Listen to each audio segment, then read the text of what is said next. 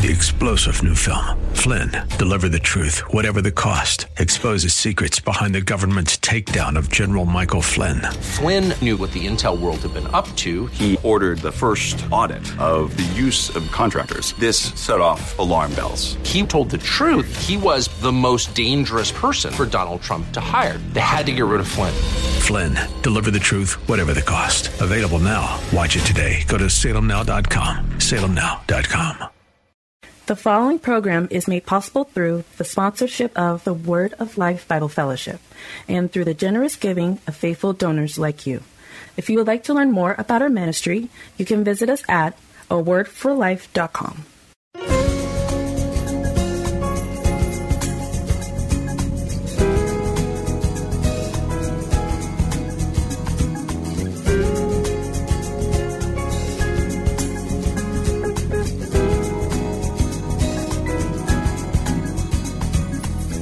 Welcome to A Word for Life.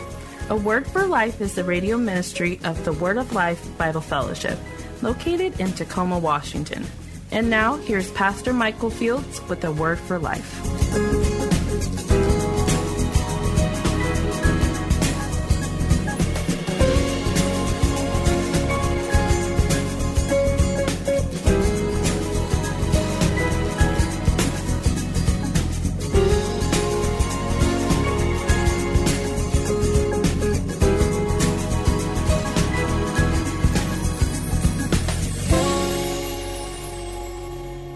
And so, and so that's what we want to notice. But notice again, there was verse 2. He says, Looking unto Jesus, the author and finisher of our faith, who for the joy that was set before him endured the cross, despising the shame. Now, we're, we're, it leads us to our third question. And that our third question there was this Why is, What is it that he has done for us?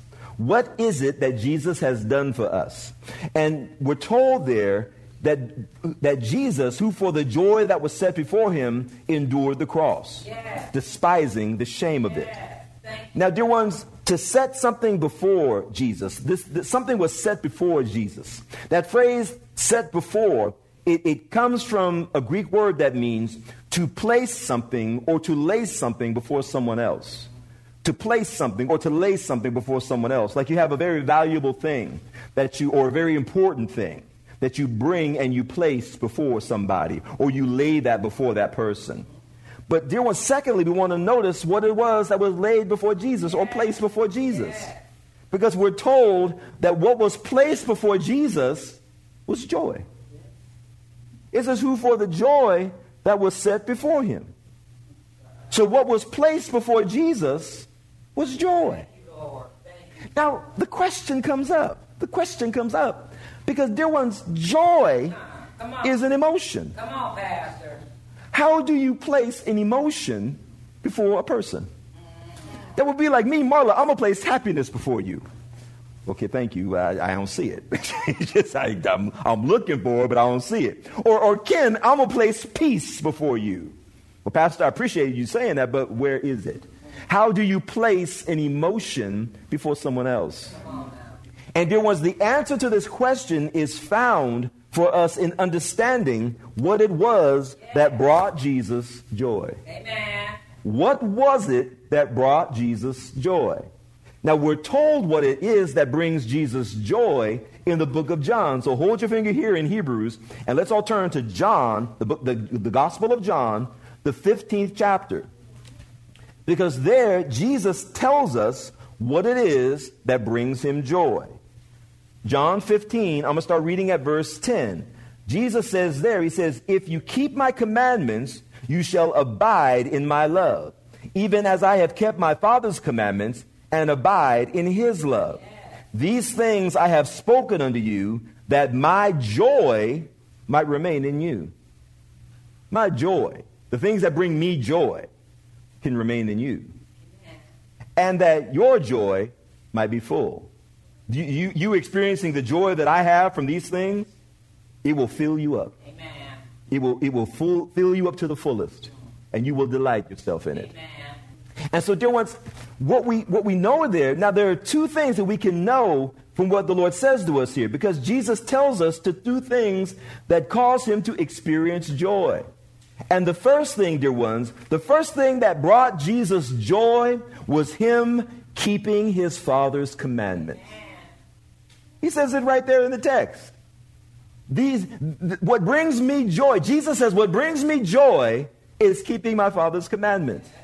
And because I keep his commandments, that allows me to get the second thing that brings me joy, which is abiding in his love. So, what brought Jesus joy, the fullest of joy, was keeping his Father's commandments, doing what his Father had asked him to do, and abiding in his Father's love. And, dear ones, just as a side note, the Lord also lets us know that our joy will be found in us doing the same two things. Y'all, y'all, y'all, y'all didn't get that. Y'all did not get that. Our joy. See, we think our joy is going to be found in this or in that or, or getting this. No, no, no, no. Dear ones, your true sense of joy is going to be found in doing the very two things that brought Jesus joy Amen. keeping our Father's commandments and remaining connected or abiding in his love. Amen.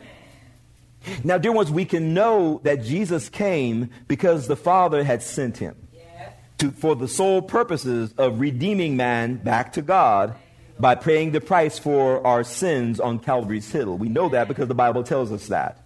And so, dear ones, I would like to submit to all of you that the joy that was set before Jesus came from Jesus fulfilling to the fullest two things. One was his Jesus experienced joy because he had done the Father's will to the fullest. He completed the Father's will to the fullest.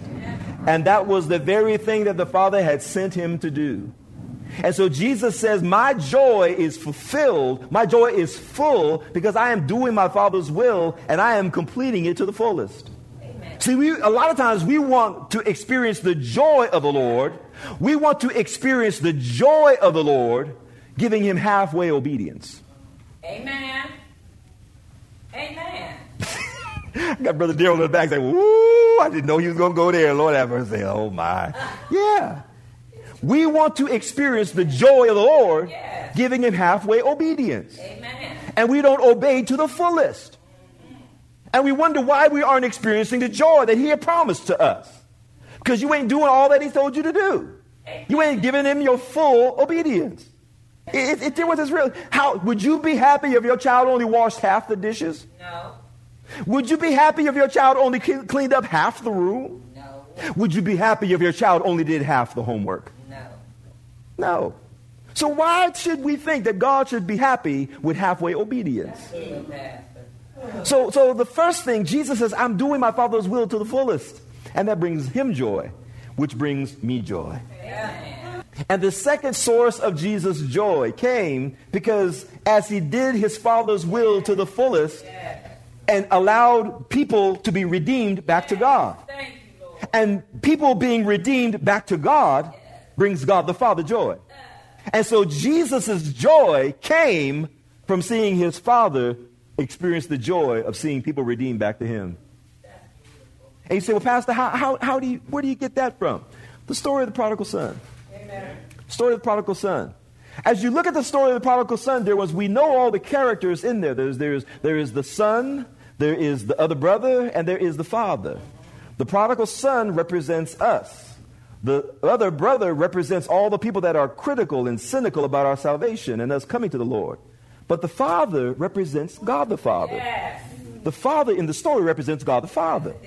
Now, here we go. In the story, the, the story says when the father looked down the road yes. and saw the son coming back, yes, the father didn't sit in the chair waiting till the son came back. The father did not wait till the son got to him. The scripture lets us know that the father saw the son down the road, recognized that's my child coming back home to me. The scripture says the father got up out of the chair and he didn't walk to the son, he ran to the son. This is the only place in all of the scriptures where you will see God running. Amen. That's it. God ran to the redeemed son that was coming back home. And when it says, when it says, when Jesus goes on to say, there is joy in the presence of the angels when one lost soul comes back home. We think that, that, that, that it's the angels getting happy and the angels rejoicing over the soul that came home. No, that's not what the text says. The text says there is joy in the presence of the angels. It ain't the angels getting happy, it's God getting happy. Yes. Because God is the one that lost something. The angels didn't lose nothing. God lost something, and that something is coming back to him. And it rejoices his heart. Jesus gets joy from one, doing the Father's will completely, and two, seeing the Father blessed because of what he's doing. Amen. Lord have mercy. And the same thing is true for us, dear ones. Our joy is found, one, in doing our Father's will completely, and two, being a blessing to others. As you see others blessed, that should bring you joy. Amen. That's why some people will say, I get, I get, more, I get more blessed out of giving than I do receiving. Because you're blessed because of the joy you see Amen. another person experiencing. But there was notice notice something else. Notice we want to notice that all these things that Jesus w- was set before Jesus, it moved him to be willing to endure something. It moved him to be willing to endure something. The text says, "Who for the joy that was set before him endured the cross." Now, the word endured that is used there, it talks about bravely bearing up under something or bear, bravely bearing up under suffering. And, and we want to correlate what we're told here about Jesus bearing up under suffering. We want to correlate that with what he says to us in John, the 10th chapter. Because there we see Jesus talking about something that he intentionally is doing. And so, John, the 10th chapter, notice what we're told there. John 10, verses 17 and 18. Notice what Jesus says there. He says, John 10, chapter 10, verse 17, he says, Therefore does my Father love me, because I laid down my life that I might take it again. Here we go. No man takes it from me, but I lay it down of myself. Jesus says, Y'all, y'all couldn't do nothing to me if I didn't allow it. Y'all could not do anything against me if I didn't allow you to do it. No man takes my life. I am laying it down voluntarily and intentionally and purposefully. He says, I have power to lay it down and I have power to take it again. This commandment I have received of my Father.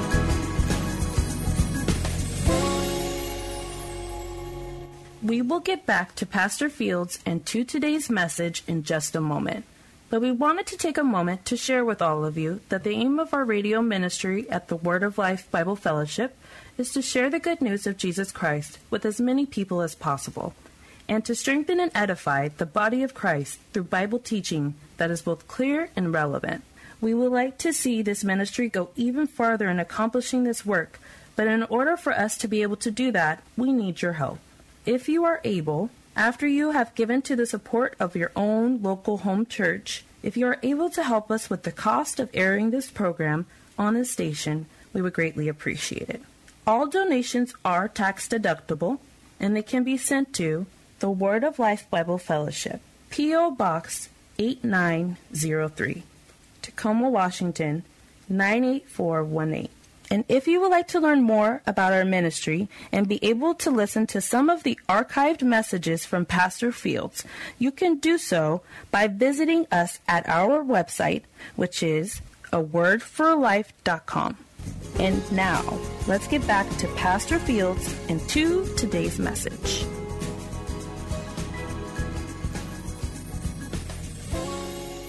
And you say, well, Pastor, how, how, how do you, where do you get that from? The story of the prodigal son. Story of the prodigal son. As you look at the story of the prodigal son, there was, we know all the characters in there. There's, there's, there is the son, there is the other brother, and there is the father. The prodigal son represents us. The other brother represents all the people that are critical and cynical about our salvation and us coming to the Lord. But the father represents God the Father. The father in the story represents God the Father. Now, here we go. In the story, the, the story says when the father looked down the road and saw the son coming back, the father didn't sit in the chair waiting till the son came back. The Father did not wait till the Son got to him. The scripture lets us know that the Father saw the Son down the road, recognized that's my child coming back home to me. The scripture says the Father got up out of the chair and he didn't walk to the Son, he ran to the Son. This is the only place in all of the scriptures where you will see God running. Amen.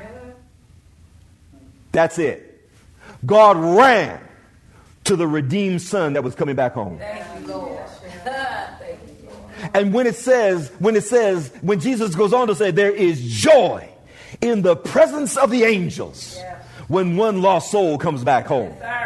We think that, that, that, that it's the angels getting happy and the angels rejoicing over the soul that came home. No, that's not what the text says. The text says there is joy in the presence of the angels. It ain't the angels getting happy, it's God getting happy. Because God is the one that lost something. The angels didn't lose nothing. God lost something, and that something is coming back to him and it rejoices his heart. Jesus gets joy from one, doing the Father's will completely, and two, seeing the Father blessed because of what he's doing. Amen. Lord have mercy. And the same thing is true for us, dear ones. Our joy is found, one, in doing our Father's will completely, and two, being a blessing to others. As you see others blessed, that should bring you joy. Amen. That's why some people will say, I get, I get more, I get more blessed out of giving than I do receiving. Because you're blessed because of the joy you see Amen. another person experiencing. But there was notice, notice something else. Notice we want to notice that all these things that Jesus w- was set before Jesus, it moved him to be willing to endure something. It moved him to be willing to endure something. The text says, "Who for the joy that was set before him endured the cross." Now, the word endured that is used there, it talks about bravely bearing up under something or bear, bravely bearing up under suffering. And, and we want to correlate what we're told here about Jesus bearing up under suffering. We want to correlate that with what he says to us in John, the 10th chapter. Because there we see Jesus talking about something that he intentionally is doing. And so, John, the 10th chapter, notice what we're told there. John 10, verses 17 and 18. Notice what Jesus says there. He says, John 10, chapter 10, verse 17, he says, Therefore does my Father love me, because I laid down my life that I might take it again. Here we go. No man takes it from me, but I lay it down of myself. Jesus says, Y'all, y'all couldn't do nothing to me if I didn't allow it. Y'all could not do anything against me if I didn't allow you to do it. No man takes my life. I am laying it down voluntarily and intentionally and purposefully. He says, I have power to lay it down and I have power to take it again. This commandment I have received of my Father. Amen. And so there was the enduring of something that the writer of Hebrews says that Jesus did was done by him in a way that was completely voluntary and intentionally done. Jesus was completely voluntary and completely intentional in what he did. That's why he says it in, he endured the cross and he despised the shame of it. His mindset was he despised the shame of it. Now we can know from what the Bible tells us that in the, in the day of Jesus, to be crucified, to be killed, I should say, via crucifixion, was to be viewed as being accursed. For a person to die on a, through, through crucifixion, that was, that was viewed by people that that person was accursed. That person was viewed as someone who had done something that was so offensive, so vile, and so dishonorable that for them to die on a cross was a suitable, just, and equitable punishment for what that person had done. But there, was, uh, uh, there are several things that we want to notice about this. One thing is Jesus died in our place as our substitute. The punishment that he experienced is a punishment that should have been ours. Because we were the ones who had done things that were worthy of experiencing that kind of death. Another thing that we want to take note of, dear ones, is Jesus died in the most dishonorable of ways. even though he did it in a way that was the most honorable way that one person could do, that one person could do for someone else, to die in their place. Amen. He died in the most dishonorable way, but he did it for the most honorable of reasons. Yes, he, he died in our place. Yes, and dear ones, he did all of these things for the purposes of being a blessing to us. He blessed the Father through his complete obedience in doing his will, and he blesses us by personally taking on our punishment and reconnecting us back to God.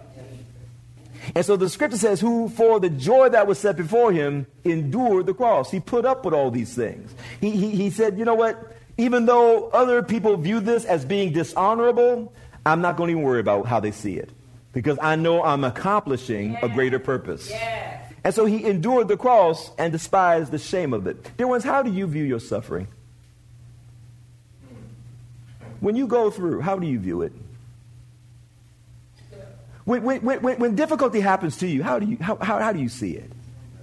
Do, do, do, do, do you see it as, Lord, why me? Why? Why? Oh, why? Why I got to go? Why? Why? Or do you see it as God, you're working something out? Amen. There's a purpose you're working out. Yes. There's a, it, it, it, this might be coming on me because of something I've done. Lord, teach me what I need to learn. Right.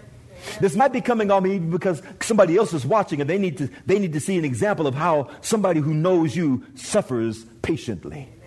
So Lord, help me to, help me to stay before you. They, they, they, this might be happening, Lord, because, because you're working something out that will be a blessing to me in the future, Lord. So have your way and help me to wait on whatever it is you're going to do. You, how do you view your suffering? How, how, how, do we view it? How do we see it? We, what are we looking at? What are you looking at? I got, I got to wrap it up, Lord. I got to be done. I got to move on.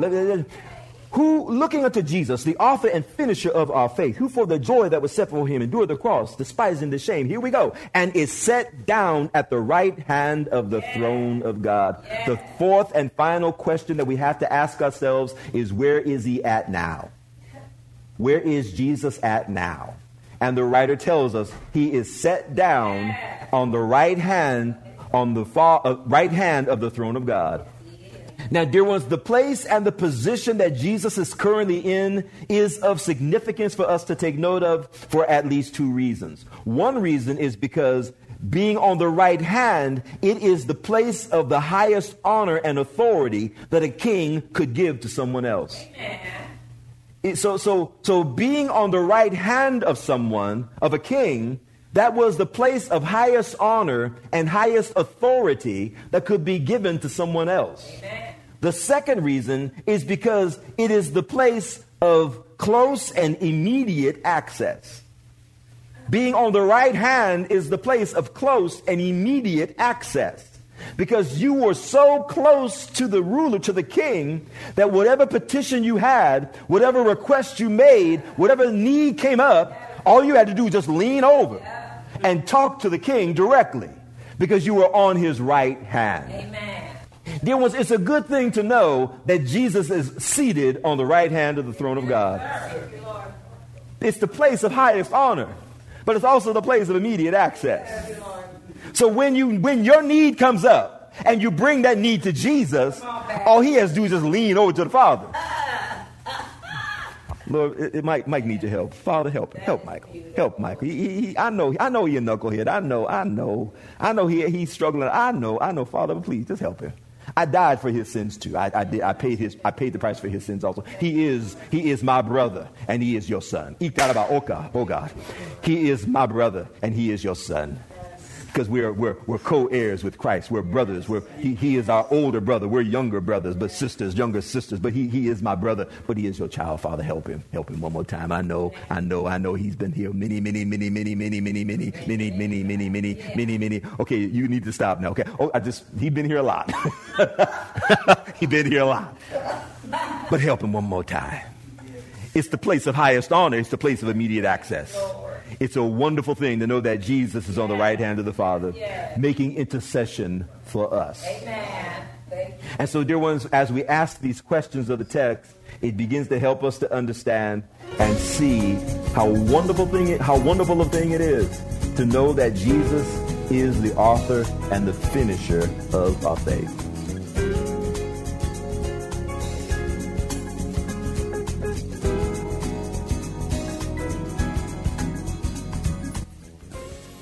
Dear ones. This is Pastor Michael Fields. And here at the end of today's broadcast, I just wanted to take a moment and say thank you to all of you for taking the time out of your day to tune in and listen to our program. My hope is that today's broadcast has been a blessing to you in some way and has helped you in your walk and in your relationship with the Lord. And I want to encourage all of you to tell a friend about this program and join us here next time as we look into the riches of God's Word in order to find a word for life.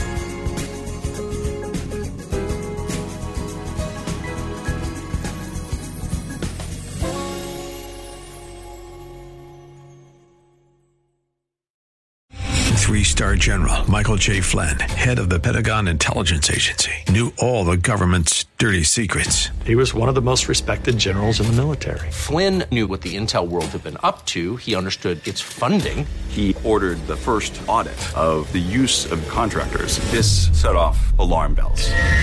The explosive new documentary, Flynn, Deliver the Truth, Whatever the Cost, uncovers the facts behind this scandal. Flynn told the truth. He was the most dangerous person for Donald Trump to hire. I find out the worst enemy that I'm going to face in my life is right here in America. They took my assessment and they wanted me to change it. And I was like, I'm not changing it. They had to get rid of Flynn. With in depth interviews, archival footage, and never before seen personal records of the man behind the headlines. I just felt like I was drowning. Flynn, deliver the truth, whatever the cost. Available now. Watch it today. Go to salemnow.com. Salemnow.com.